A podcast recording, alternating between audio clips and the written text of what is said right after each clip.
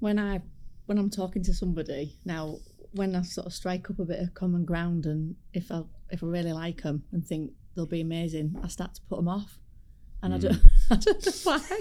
I don't know why. But I start talking to them, and I think, and then I start to like give them a, a realistic view of the day, what it Yeah. looks like, and you'd come in and you do this and you do that, and then I, then I start to put them off because I I don't try and break them, but I don't want them to come in under any sort of false pretenses of us being something that we're not. Mm. Um, I think you're right. It's, and it's the first time I experienced it when I came to Spectrum. Is during the interview process, almost pushing back on the on the candidate to say, you do realise it involves X, and you're gonna have to do this, and it's gonna be hard, and you know we've got high standards.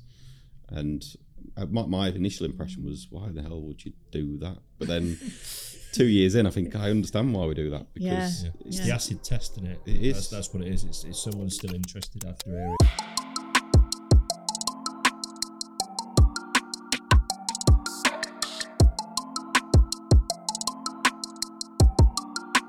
Welcome to the podcast, Glen Halliwell from Principle IT. Thank you very much.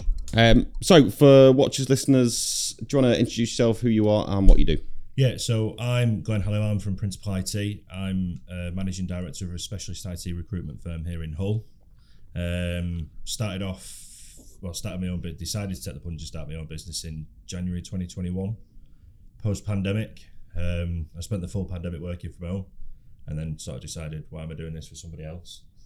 I need to go and do it for myself. So took the plunge and went off and did it. Sought investment from bigger recruitment business, Okay, and then off we went. And two years later, doing all right. yeah, not doing bad. To be fair, not doing bad. We're getting there. We've we've we've gone from sort of absolutely nothing in a standing start to to getting to the point where we are now looking for four, five, six recruiters, um, Wow. if we can get hold of them. So, funny enough, finding recruiters is as hard as finding technical staff at the minute. Yeah, honest, and i so you do you specialise in IT, digital tech? Yeah, so we only do IT, uh, Okay. digital tech recruitment. That's that's all I've ever done. okay, Um, to be fair, I think you, you need to be very good at one thing in recruitment rather Yeah. than trying to do six, seven, eight different things. okay. Um, so whenever we get a recruiter on, it's always interesting to get a view from the market, I guess, in terms of how how hot the tech market is for recruitment at the minute. Um, so yeah, how would you sum it up? Certainly versus where we were maybe 12, 18 months ago.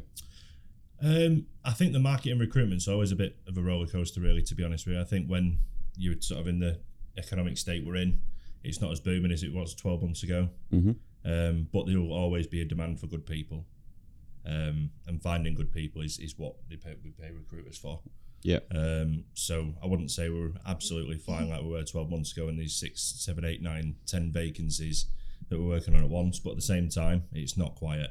okay, And a lot of the time with IT recruitment is you don't necessarily have to have a job on to be able to get a candidate in somewhere. okay, Become being a specialist, if I come across a candidate that's got a certain set of skills, I'll still send them to pick the phone up. that and- and I know we'll, we'll have a look at the CV and then it, it'll get going from there. So Yeah. Okay. Um, one of the things I wanted to ask you about, I might be going too deep too quick, but we'll find out. So the ethics of recruitment, because you, you know, you'll be moving candidates from one company to another, and what's your view in terms of that and moving candidates back and back and forth between the same business and then you taking a margin? What, what's your response to You know, that? that, that's straight in Boom, there. It Isn't is, isn't it? Yeah. um, I, I think, to be honest, my, my view on it is every client I work with, the, the main thing, and, and Sally would back me up on this one as well, is honesty with everybody and, and having an open conversation. So, generally, um, I won't go out of my way to start pilfering clients. If one of their staff applies for a role I've put online, Yeah. I'm not going to not speak to that person because they've approached me. But then being able to have that honest conversation afterwards with that company that they've potentially left and gone somewhere else Mm. always helps to have that good, open, honest relationship. And I mean, to be honest, when it has happened, because the, the the person's applied and come to me, and I've not gone out of my way to start pilfering their staff, Mm. it's very much well, why is that person looked to leave? What conversations they had with you?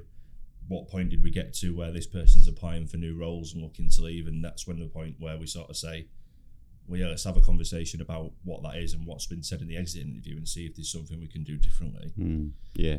But one thing that is a big no-no, which some recruiters do do, is play a little chess match of right. I'll put them there for two years, Yeah. and then I'll wait two years, and I'll ring them, and then I'll put them back over there for another Yeah. two years, and I'll wait. It's just going to come back and bite you, Mm. and it's not. I, I I wouldn't do it personally, um, but if I get approached by a candidate that's looking to leave somewhere, they're going to be applying with other recruiters. Yeah. So that's So your job at the end of the day. At that Yeah. point, you sort of go, it's sort of a fair game, as it, as it were. Do you know what I mean? Yeah. And then you have that conversation with the client afterwards and see where it goes from there. You touched on an interesting point there around um, employer branding and, and making a place a great place to work and making people aware that it's a great place to work as well. So, have you got any good examples? I don't- You don't have to name the business, but good examples of where organisations you think have got a really strong employer brand, and and where do you think how have, how have they achieved that? I mean, for, for me, a lot of the businesses that have got a good employer brand in employ for what I would call the will rather than the skill. So it's quite easy to to take the best person that's the best technically gifted person hmm. and put them in somewhere. But if they're going to upset the apple cart with everybody else, it's going to quickly de-escalate. It's going to quickly escalate, and people aren't going to be happy there. Hmm. Whereas the best businesses I recruit for will always stick to their their ethos of their their DNA as a business of who they want to work there, and then add the skill on afterwards. I mean, we, we was having a conversation earlier about a, a certain business in Hull that will not be able to find the technical skills they need in and around the area because it's that niche. Hmm. But what they will do is they'll hire people that fit within their business, and then off the back of that, teach them the technical skills, and then We- we everybody's in the same boat. Then We do some of that. I hmm. think that comes back to cultural fit, and culture's massive. Yeah. And I think if you if you get the right person, some of the skill can be taught and trained. you, Um, you, you can teach you can teach people new skills new skills, but you can't teach someone a new personality, or a new, Yeah. a Yeah. new It's sort like of what you said about the will. Yeah. So they have to want it yeah. Yeah. to make it work. And uh, yeah, I, I get that, and I think we we do a bit of that. We have a mold of individual that we like to recruit that we think will fit into the culture of the organisation. Um, is there is there a risk though with that that you end up just with copies of the same type of individual, and you don't have that kind of diversity of thought and diversity of individual? No, I think what people perceive as one thing, people perceive things differently. Mm. So I think a, a mixed bag of people is, is always a good, a, a, the best way to do it because you get the, the broad spectrum of of people within your business that have got different views on things. But I think that if you've got everybody pulling in the same direction, hmm. one person will perceive one area or one value as something, whereas my perception of that area and value would be something different. Hmm. So I don't think you would end up with carbon copies of, of, of everybody else because yes, we've all got the same values and morals and stuff like that, but the perception of them is completely different. Yeah. Okay. The, the main thing is is getting everybody pulling in the right direction towards a common goal and everyone being motivated by similar factors hmm. is is what I've found. And do you work with clients on that um, employer branding and retention schemes as well as recruitment, or is, is your you quite specific to kind of moving moving heads? I think if if there's a client that is having a lot of people leave, or there's a certain um, reputation that, that's coming from candidates, that's a conversation to be had with clients, and, and I do do that. To be Yeah. fair, of of give that honest feedback and good honest feedback of why people are a not wanting to go and work somewhere, or b are always leaving. Sometimes that feedback is welcomed, mm. sometimes it's not. Do you know what I mean? But they are conversations. I think as a recruiter, it's not just sort of farm CV, send CV, mm. place candidate, walk away. You do have to add value nowadays, and you do have to bring something else to the table. Mm. And I think a lot of the mo- more successful recruiters nowadays are able to have them conversations with their clients because of the the um, relationship they've got with them. To be fair, and that's what I'm always trying to work towards. I'll just just step back a minute to what you said around um, you know people should recruit for that. I guess the personality of the individual as opposed to the technical skill set. What does that mean for the CV? Because you can't get someone's personality from a CV. All you can get is their technical and knowledge and experience, I guess. And that that has been the mechanism for recruiting people for many many years, isn't it? So there's got to be at least some base knowledge of certain technologies within a CV and you're looking with transferable skills within that. So when I'm recruiting for a certain developer for that business, hmm. I know if I see someone with certain JavaScript frameworks on there or certain front end technologies and back end technologies on there, hmm. they'll be able to pick their actual technology up quite quickly. Hmm. I wouldn't send somebody that's I, I don't know a, a, system, a systems engineer or an IT infrastructure person because you put them in front of a load of code and they'll go, "What's this?" Yeah. Okay. Well, when it comes to recruiting for developers, the different development languages is just different syntax. That's all it is. They, they mm. all do the same job and they all do pretty similar jobs. It's just a different way of writing. It's for me the way I sort of to put it in a layman's terms is PHP and .NET is like the difference between speaking English and French. Mm. They just they, they're a different way of communicating, but they do the same job eventually. Yeah. Um, so when it comes to recruiting for that particular company, um, yes, they need developers that have worked with probably JavaScript, TypeScript, React, those type of technologies, but at the same time, need people that are going to fit within their business. What about you, Sal? So when when a is the CV still the primary mechanism for you assessing initially at least whether that Yeah, it's like the right? foundations. Isn't Yeah. it? You look at the CV and then see if it's got the foundations of what you're looking for. Then, if it's a CV that, like, if you've sent something over to me, I'll give you a call or an email and say, "Tell me a bit more." You hmm. know, and you you sort of try to do a little bit of character building based on the foundations that you've read, and then hmm. build up a bit of a, a picture. But I suppose again that comes down to opinion, you know, as, as well, and just the honesty. I think is massive. Um, that always helps. And then with feedback, again, you know, once we've had a conversation with somebody, or if we've met someone and then told them about the role, um, I think we need to be honest with Yeah. you and give you the reasons as to you know why they've not been selected or Yeah, and there's there's times where I've sent CVs to you guys, and it's been I've picked up the phone and gone right. This person is a bit from left field, but bear with me on this. Mm. This is the reason why I've sent this mm. person because of X, Y, and Z. And then they've generally been invited in and they've smashed their interview, and you've, Yeah, gone, you've yeah. got that, yeah. Mm. But if you'd took one glance at the CV and not spoken to that person, you probably wouldn't have even looked at it again. which has happened before because we love a wild card. We do. Yeah. Yeah. yeah. Yeah, I suppose that's the role of the recruiter, and that's the value that you you add is going beyond the CV and understanding the personality, and then matching that up with with the recruiter. And, and understanding your client Yeah. as well, understanding their um, their culture and their mm. fit and their team, and mm. if someone's going to fit in with that, and and that's that's massive for a lot of people. I mean, it, it gets a little bit more diluted when you start working with larger businesses. Because when you start working with national businesses and mm. international businesses, it becomes a lot less important because they'll have Yeah. less interaction on a daily basis with people they work with, especially if we're with remote roles and stuff. Um, but when it is very much for sort of businesses where they need to be in the office three days a week, you spend most of your time at work. You spend more time at work than you do at home, Yeah, yeah. generally. So you need to be able to get on with the people you work with. And Yeah. there's, there's nothing worse than not getting on the people with the people you work with. I completely agree. I'll, I'll flip my question earlier around employer brand. What, what I said, what makes a good employer brand in your experience?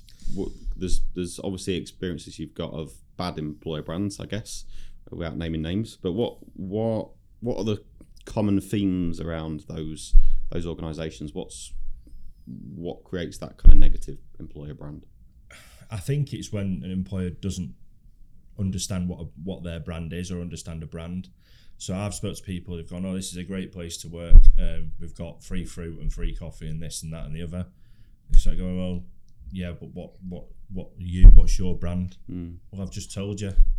Well, no, that's not your brand. That's, that's- you've got you've got some fruit in the kitchen. That doesn't mean like Yeah, that's not your brand as a business and what you are like what and a lot of the a lot of the times when I speak to clients and candidates and stuff it's very much about what their why is and matching up the whys and stuff um so obviously if you've if you've got a client that sort of says oh we work loads of hours yeah, because we want to get to this goal and we want to get to this point and the reason we're doing that is because of X, Y, and Z.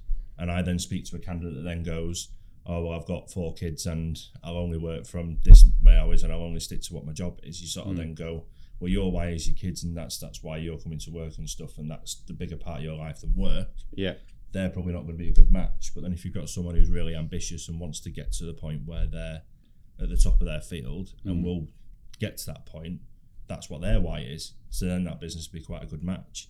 So I think a lot of the time with with employer branding, it's for it's a lot. It's really hard to look inwards with mm. anything, mm. especially when you've got a business. I know that from starting my own business, and trying to get employers to look inward to go, well, what, what, what, who are you? Mm. What am I selling to a, what am I selling to a candidate?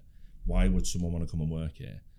And honestly, the amount of times I get, well, it's great working here. We've got this over there, and we've got free mm-hmm. coffee, and we've got that. Yeah, but what? Why? Why are you doing what you do?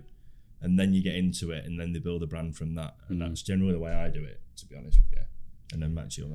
Just jumping in to talk about one of the processes that we often get asked to automate, which is the processing of supplier invoices, also known as accounts payable automation. So, what does that mean? Well, most businesses receive invoices from their suppliers, and a lot of businesses still have people that are manually reviewing those invoices, making sure that they're correct, making sure they're accurate, and then manually rekeying them into a finance system and or an ERP system. Well, our solution can automate that process. So typically, an invoice will come in. We'll use capture technology to understand what's on that invoice.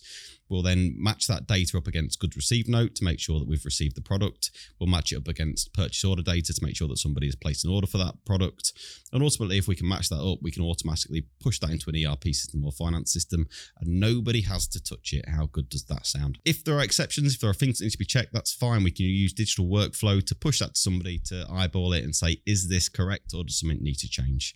Ultimately, though, that can then be pushed again into an ERP system or a finance system. This is about making your life easier. It's about making operations as quick and as efficient as possible. And we do that all the time. If that sounds interesting, then get in touch. That's enough from me. Back to the podcast. when I when I'm talking to somebody now, when I sort of strike up a bit of common ground, and if I if I really like them and think they'll be amazing, I start to put them off, and I don't hmm. I don't know why I don't know why, but I start talking to them and I think, and then I start to like give them a, a realistic view of the day, what it Yeah. looks like, and you'd come in and you do this and you do that, and then I, then I start to put them off because I I don't try and break them, but I don't want them to come in under any sort of false pretenses of us being something that we're not. Mm. Um, I think you're right. It's, and it's the first time I experienced it when I came to Spectrum. Is during the interview process, almost pushing back on the on the candidate to say, you do realise it involves X, and you're gonna have to do this, and it's going to be hard, and you know we've got high standards. And uh, my, my initial impression was, why the hell would you do that? But then two years in, I think I understand why we do that because Yeah. it's It's the acid test, isn't it? It is. That's, that's what it is. It's, it's someone still interested after hearing. Because Yeah. it's, it's really easy to sort of look at all the positive things. mm, But we all know everybody have bad days at work. Everybody has bad days at work, no matter what what mm. profession you're in. And I think sometimes in the interview process, if you can sort of look at what a bad day would look like and how that candidate reacts, you then mm. sort of get a bit of an insight into how they're going to react when it has been a day where everything that you could think of's gone wrong. yeah. Do you know what I mean? Absolutely, yeah. It's true, and you don't want to be having a difficult conversation, do you? In, in three months' time, saying this isn't this isn't right, and it's better to have that conversation in an interview and, and flush that out at that point in time. yeah, it's gauging their commitment as well Yeah, Yeah, yeah, to you because you you want to know how much they want to be here, yeah. which is important. Do you, do you see many candidates leaving an organisation for less money because of the employer brand, or maybe you know the employer expe- employee experience? I guess. There has been, I have had cases of that in the last 12 months, yeah, of Right. people saying, I just need to get out of here. Hmm. and I mean, it's not for massive amounts. It's not like Yeah. people haven't took 10, 12 grand pay cuts, but I have seen people either go for the same money Yeah. or leave for two or three grand less than what they're already on. Right. Um, but there's always there's, there's always a negotiation in there when that happens, where it's Yeah. like, well, we'll start you on this, and then after six months we'll review it, and then go up to this and stuff like that. And Mm. the amount of people that I get then saying, well, put that in writing. Because that's what I got told when I come here. Yeah. True. Yeah. yeah. It's, it's Yeah. the same. But I mean, when someone starts looking for a new job, especially within the first, I'd say, two years, something at some point in that journey has gone wrong. Mm. Because I know, I know it's not like God, twenty years ago, people would work work at places all their life. They'd leave school, they'd get an apprenticeship, they'd work their way up, Yeah. and then they'd leave after 25 years. I think them days are completely gone now. To be completely honest, I don't think you'll see many people staying at the same business for 25, 30 years and then drawing the pension down and going into the sunset. Yeah. Um, but if inside the first two, two, two and a half years, somebody's looking to leave, you've got to look at that as well. Something's gone wrong there Mm. because the first six months you're getting to know everything and you're getting to know the system, you're getting to know what's going on, you're getting to know who's where and what's in the hierarchy and all the rest of it. And then the next six months, which takes you up to 12 months, you're just about getting the hang of it. Mm. And then in your second 12 months, you are probably Adding value. high in value and adding value to the business. Yeah. So in that second 12 months, is one or two things happening. Either A, the work isn't what you was told it was, and it's not challenging and you don't feel challenged, Mm. or B, you don't feel you're being rewarded. Mm. So which of those two, which of those two camps do you fall in? And that's the way I've always sort of looked at it with people leaving in the first couple of years. I like it. What about um, generational differences? Presumably, you're placing candidates of all ages and, and, and generations. Uh, are you seeing a, a difference in what people want? You know, younger younger kids coming out of university with a couple of years' experience, they look at different things than forty-five-year-old developers. Yeah, I think the the more experienced the developer, the more sort of streetwise they are, as it were. They they know that they know what the value is. They know where they're at. They know how much value they can add to a business. They know what the skills are. They know what the market's like, Mm. and it's an easier conversation to have because they know what salaries are doing. Yeah, with with the less experienced people, sometimes there needs to be a bit of a reality check there of you want how much. I've I've spoke to students that have just left university, and I've told you about this a few times on Yeah. the Sally that I spoke to a guy that had literally just finished his masters, Mm. and I was like, right, so, so where have you worked before? And he was, he was like, well, I've not. It's- I'm looking for my first job out of uni, my first developer job out of uni. Okay, Yeah. that's fine. What the salary are you looking for? Oh, 85. What? Wow. Eight- 85 Wow. 85,000. it was like, yeah. I was like, who's told you can get that? Oh, well, I've- I've got a master's, right? You're not going to get 85 grand. And and the conversation you have to have then is very much sort of you learn how to drive after you pass your test. yeah, Do you know what I mean? yeah, that's true. you, you're going to go into the real world now, mate, and it is, you're not going to get 85 grand. And I think with with especially sort of what's happened recently in the world with COVID and all the rest of it, there's lots of people out there now that are going right. I want X amount of thousands of pounds a year straight out of uni, and I want 100% remote working. Mm. You, for me, the biggest mistake any, anybody could make is come straight out of uni and go straight into 100% remote Mm. I 100% agree. Yeah, because you're not going to learn anything sat at home. yeah, You're going to learn the ways that things are done in the real world Mm. outside of education by sitting next to that dev that's got 15, 20 years experience, by sitting next to that infrastructure engineer that's got tw- 15, 20 years experience. Mm. And trying to get that across to people Mm. and trying to tell them, look, you're going to get more out of going to the office every day and paying your dues and earning that until you get to that next one. And the problem you have with the more junior guys is, is they want the job after this job Mm.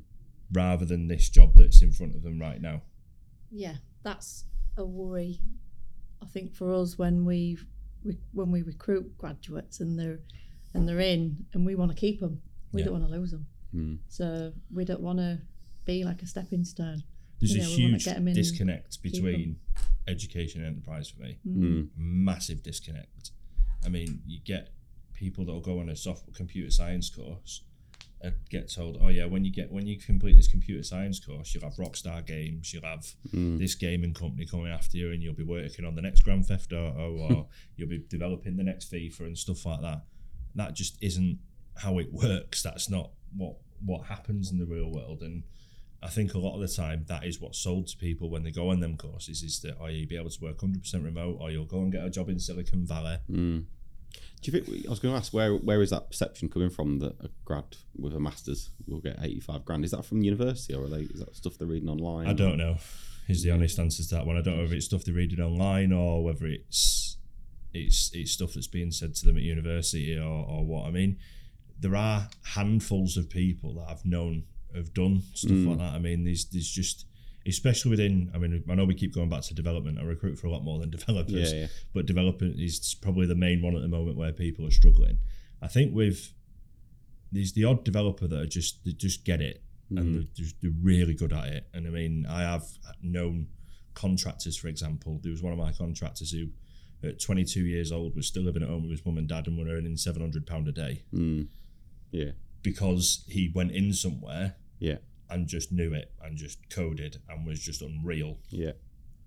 But then for, for people coming through that haven't got that high level skill set, they need somewhere to go and still learn Mm. after they've left. After they've left, it's like the like the analogy you used earlier. You learn how to drive after you pass your test. Yeah. No, you're absolutely spot on. Just Yeah. because you pass your driving test, don't mean you can go and drive a lorry. Mm. Do you know what I mean? It's it's it's sort of that sort of that that's the way I'm, I'm looking at it. But I've got no idea where the perception's coming from. What What is that gap you think in terms of um, university and, and enterprise? What What's the missing pieces when grads come out of university and go into enterprise? Where are you seeing the gap? personally, I don't. From the conversation I'm having with grads and stuff at the moment, I think that the the actual the subject matter that, that they learn within university is a little bit behind the times in enterprise. Yeah. So they, a lot of the stuff they're learning on computer science courses and stuff at the moment, from what I know of, are very much legacy systems and legacy coding ways. So they think they're still doing stuff like C plus plus Yeah, and yeah, all that type of stuff. When I don't, if I see a C plus plus job come up, I know it's going to be tough to recruit for because everyone's going to go.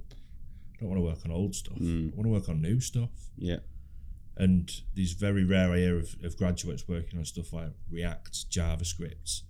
Um, I mean, even some of them have started doing iOS development, and it's nobody does iOS anymore. Mm. It's all done Yeah. through web applications for mobile. And if you're doing native apps, then it's not generally built in iOS or Android anymore. It's built within something that will be cross-platform because Mm. it's more sort of cheaper to do. So, I think the main disconnect is, is the actual subject matter of what they're learning mm.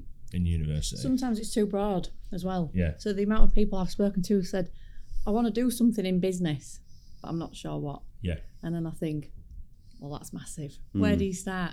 I like the idea of business. I've, I've got a degree in business, but I'm not sure what I want to do. And I'm thinking, so that is where our gaps appear, where we look for commercial awareness, Yeah. business acumen, common sense, how to talk to customers, You can't teach common communication, and uh, sense. so- You can't teach I know. common. You haven't got common sense. so that's haven't. where our softer skills stuff comes in that we Mm. do that we're big on here, and that that sometimes bridges a bit of a gap. But they have to be willing, as well, Mm. again, to, to want to do it. Some of the some of the best people I've placed are self taught. Honestly, some of the best people I work with are Mm. self taught. I mean, I I left school with no, I left school with no GCSEs, nothing. yeah, And if you said to my head teacher, however long ago it was, I left school too long ago to remember now. Eh, by the time he's in his mid thirties, he'll be uh, he'll be running Like the way we look at you. an almost million pound recruitment business. They laughed at you yeah. because they'd have gone in Mm. over there behind a bike shed smoking. Do you know what I mean? That's that's. But I've done that through learning.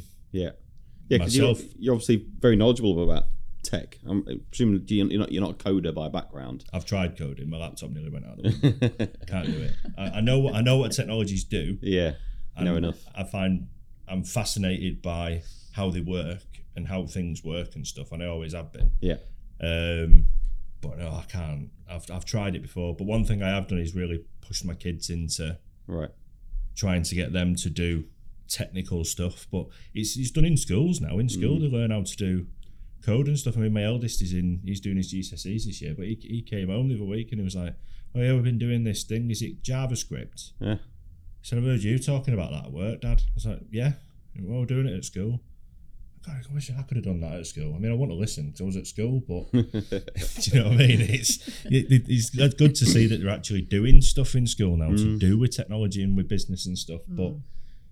when it comes to the other stuff you're looking at, like when you're recruiting for business and commercial, you're better off learning from mistakes in that Yeah. and making mistakes in that than reading a book. And the amount of mistakes I've made in the first two years of actually running a business is unreal. Let me ask you about that because I'm sure there's lots of people that have thought about starting their own business. So, what's the? We'll start with the successes. What what's worked far far better than you ever expected when you set the business up? Um, I think I underestimated how much my personal reputation would count when it came to starting my own business.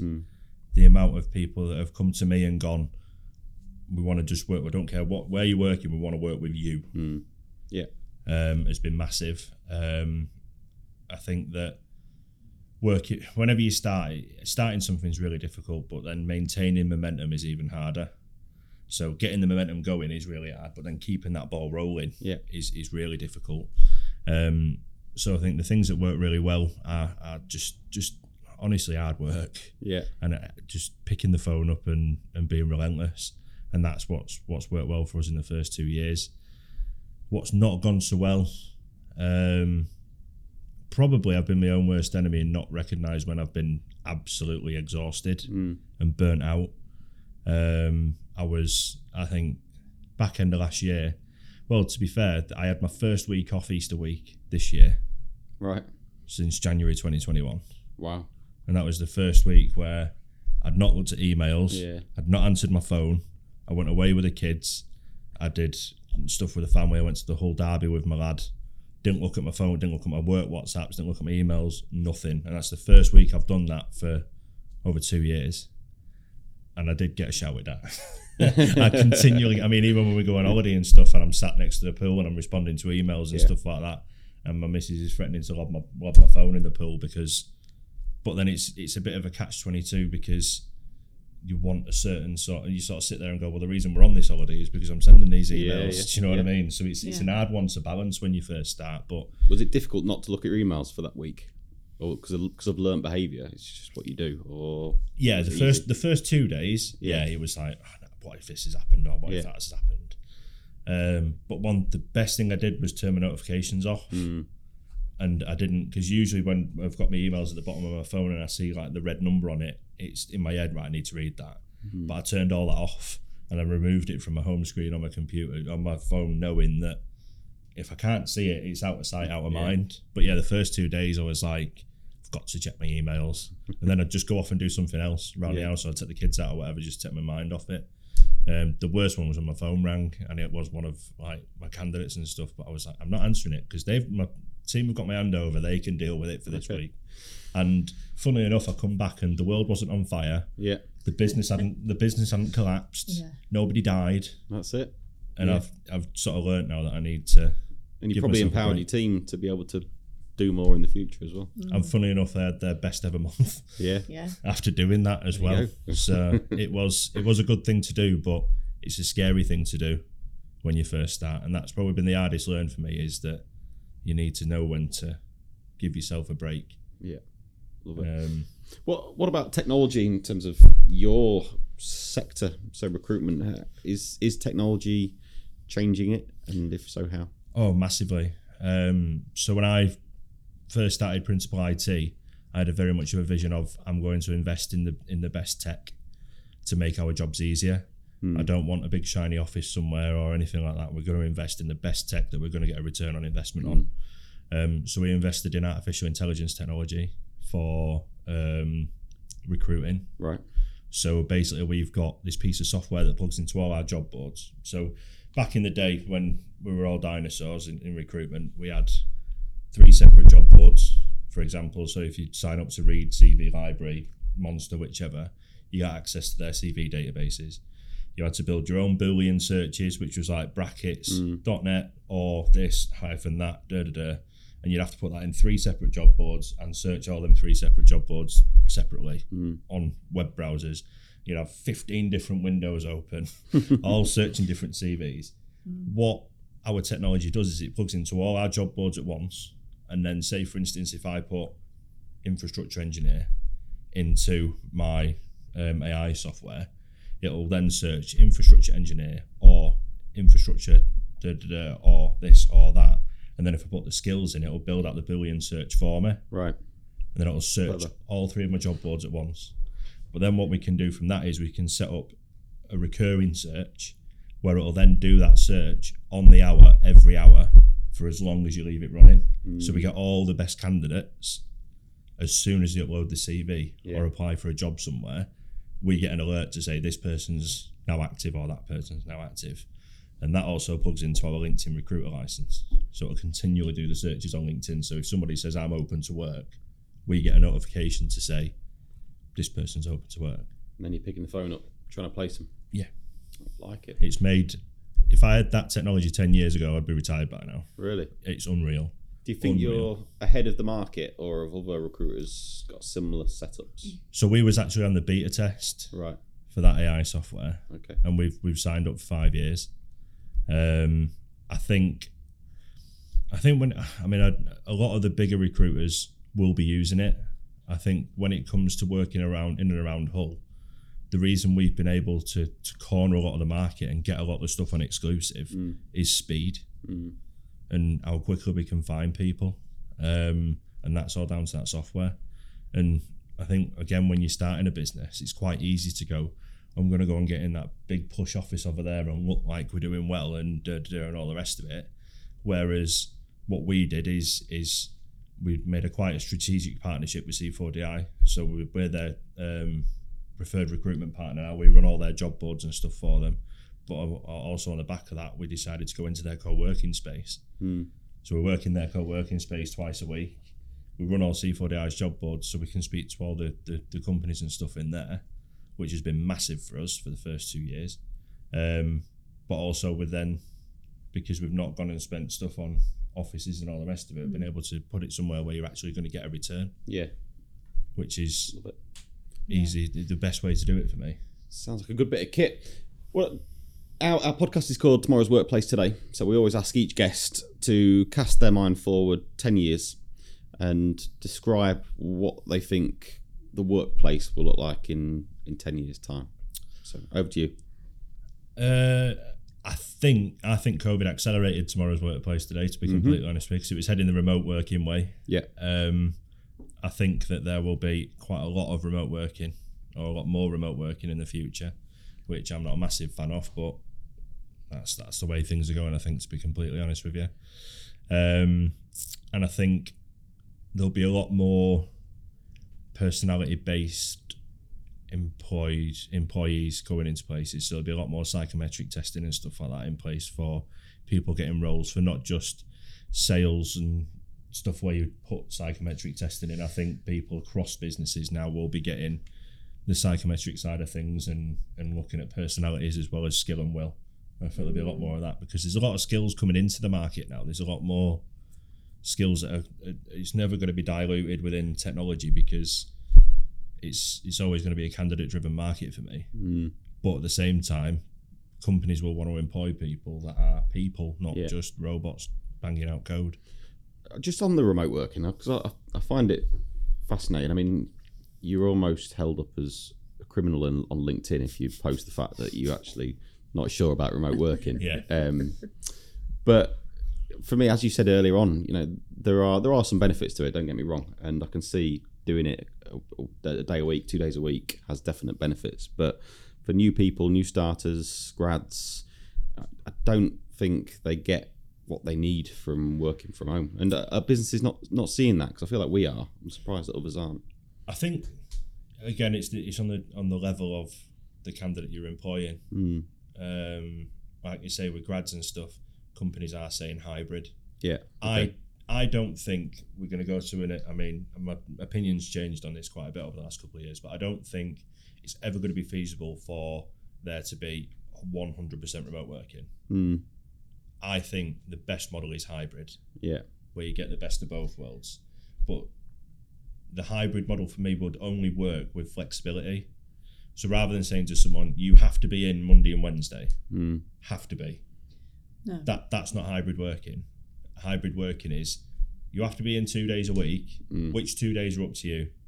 Which is why I work with my guys. We we work two days a week in C4DI. right.